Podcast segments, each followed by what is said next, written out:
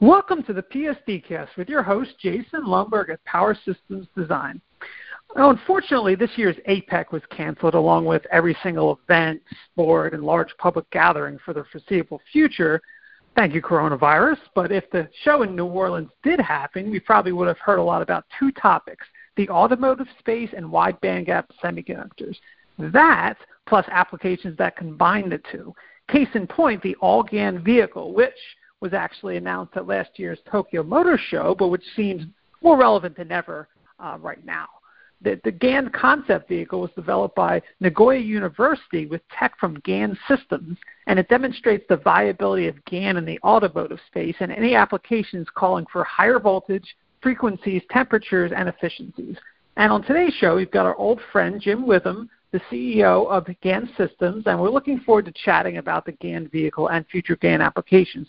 So, Jim, welcome back. And when we spoke last, I believe we were discussing uh, range anxiety for electric vehicles. So, I guess it's only fitting that we return to the automotive space. But, you know, before we talk business, how is how is GaN Systems managing uh, during the, the COVID 19 crisis, you personally, and how are your engineers handling it?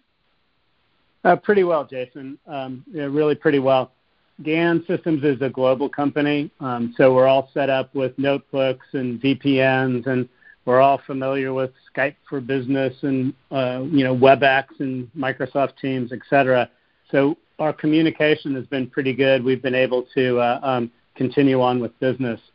Um, I've actually found it kind of surprising that um, in this time it's easier to get a hold of customers. So we're almost busier than ever with uh, more and more customer meetings as people have kind of more time to think about their projects and, and moving them along. Right, right. So, all right. So we know the GaN vehicle wasn't um, a brand new announcement, but uh, wide bandgap semiconductors are hotter than ever. So, so let me ask, what was GaN Systems' goal with that concept vehicle? You know, what were they hoping to prove or achieve? Right. I mean, as you said, Toyota introduced the all GaN vehicle at the um, 2019 Toyota Motor Show. Um, that was in October. Um, and it features um, all GaN power electronics. So there's a GaN traction inverter, there's a GaN onboard charger, um, and there's a GaN DC to DC converter, and they were all made with my company's transistors. Um, the cars are, are, really beautiful. They're a nice um, blue, cobalt blue, um, and they've been running around the um, streets of Tokyo. And I have to say, um, they they do look pretty sharp. So, um, you know, let me give you a, a few details first, and then maybe um, segue into the, the big picture. Um, on the detailed front, um, each one of the rear wheels has a motor inside the wheel um, and a GaN traction inverter above the wheel. Those traction inverters are 20% more efficient, and so what it does is it makes the car go further, um, like you were alluding to earlier, Jason. Um, there's also a GaN DC to DC converter that runs all the power electronics in the car, like the radio and the windshield wipers, things like that. Um, and that DC to DC converter was um, 75% smaller, so four times smaller than an equivalent um, silicon uh, silicon piece of electronics. Um, in the big picture, what was what were we trying to accomplish? Um, well, this age, we're all looking for greater mobility um, and greater sustainability. And this all GaN car does exactly that. With the GaN electronics, we make things a quarter the size, a quarter the weight, um, and use the battery efficiency more uh, uh, better. And for the car maker, that means uh, um, um, the battery lasts longer, or you can put fewer batteries into a car. And for the end user, it means a cleaner environment. So it's kind of a, a win-win-win uh, situation. Mm-hmm. Now, whenever we talk about wide bandgap semiconductors, it, it, it, seems like the, the auto space isn't far behind and vice versa. So, you know, why are wide bandgap semiconductors and GaN in particular such a great fit for electric vehicles? Yeah, well, in, in car design, size and weight have always been king. Um, in the old days, um, it was how far could an internal combustion engine get on a tank of gas? Um, and in today's automotive design, it's about how far can uh, an electric car get on a battery pack charge. Um, power electronics are the key um, in an electric vehicle, and making them as, as efficient as possible is uh, the key. With GaN transistors, um, we do a couple of things. First of all, we cut the switching losses dramatically. We also um, cut the conduction losses.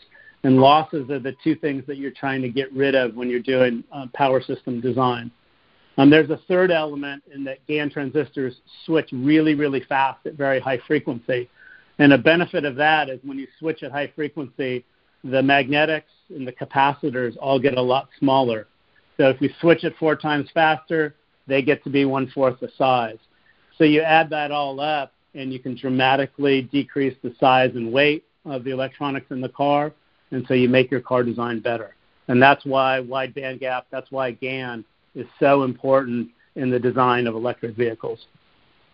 All right, well, let's take um, let's take a broader view for a moment. I, I don't think wide band gap semiconductors are exactly flying under the radar anymore, and, and it's hmm. no secret that if APEC did happen, it would have been uh, dominated by GaN and and uh, silicon carbide. So, where concerns GaN specifically, again, how do you feel about its overall penetration in the marketplace, and, and, and what are some of the opportunities uh, for the near future? Solid penetration, Jason. I'm really solid. Uh, the sweet spot for GaN transistors is in the low to medium voltages, kind of 80 volts to 1,000 volts, um, and at power levels uh, kind of under 200 uh, kilowatts. Um, in the commercial world, what that meant is the first markets to adapt GaN have been the GaN um, adapters. You've probably seen a lot of them around for charging your phones um, and for charging your computers. Um, the other commercial uh, marketplaces that have adapted GaN widely are renewable energy systems, especially solar systems, um, and factory motors. And then, like we've talked about earlier, the automotive world um, is big. Um, it's one of the biggest users of power electronics. Um, the powertrain um, uses GaN transistors, DC to DC converters, chargers, um, and traction inverters. And then there's also auxiliary systems, systems like LiDAR, um, wireless power charging in the car where you can charge your phones and, and, and computers inside your car. Um, so overall, um, GaN is, is really gaining acceptance across the marketplace. Um, and I think that's really evident by who's invested in the company. Um, uh, Toyota is now an investor in the company. They've joined BMW um, and Delta. Um, Delta is the Taiwanese uh, power supply company, number one in the world. Um, they're all three investors in, in, in GaN systems.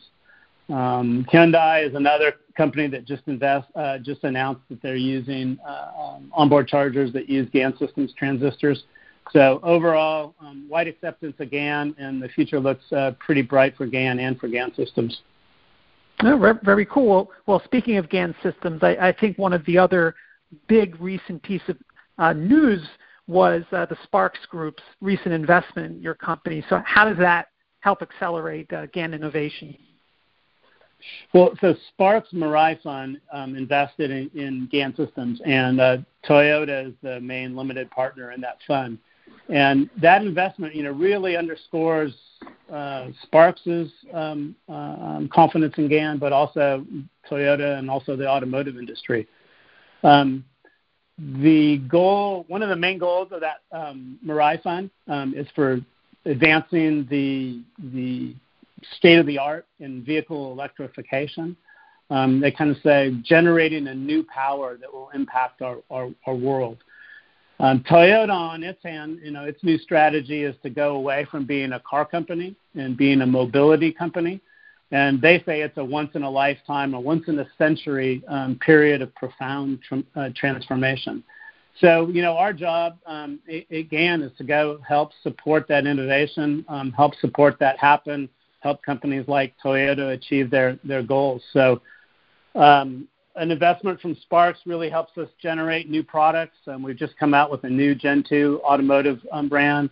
Um, we've just come out with the highest uh, current GaN transistor that's ever um, been around. It's perfect for traction inverters. And so we're seeing lots of cool equipment get designed um, with those um, transistors um, like this all GaN vehicle that we've talked about that Toyota now has run, running around um, uh, uh, running around Tokyo. So um, you put it all together, investment by the Sparx Group, uh, um, new transistors from from GaN System, uh, new cars from Toyota, and it's all helping to uh, um, accelerate innovation. outstanding. Well, thanks, Jim. On behalf of PSD, I want to thank you for your time. And to our audience, thanks for tuning in. Stay safe and healthy, and have a great day.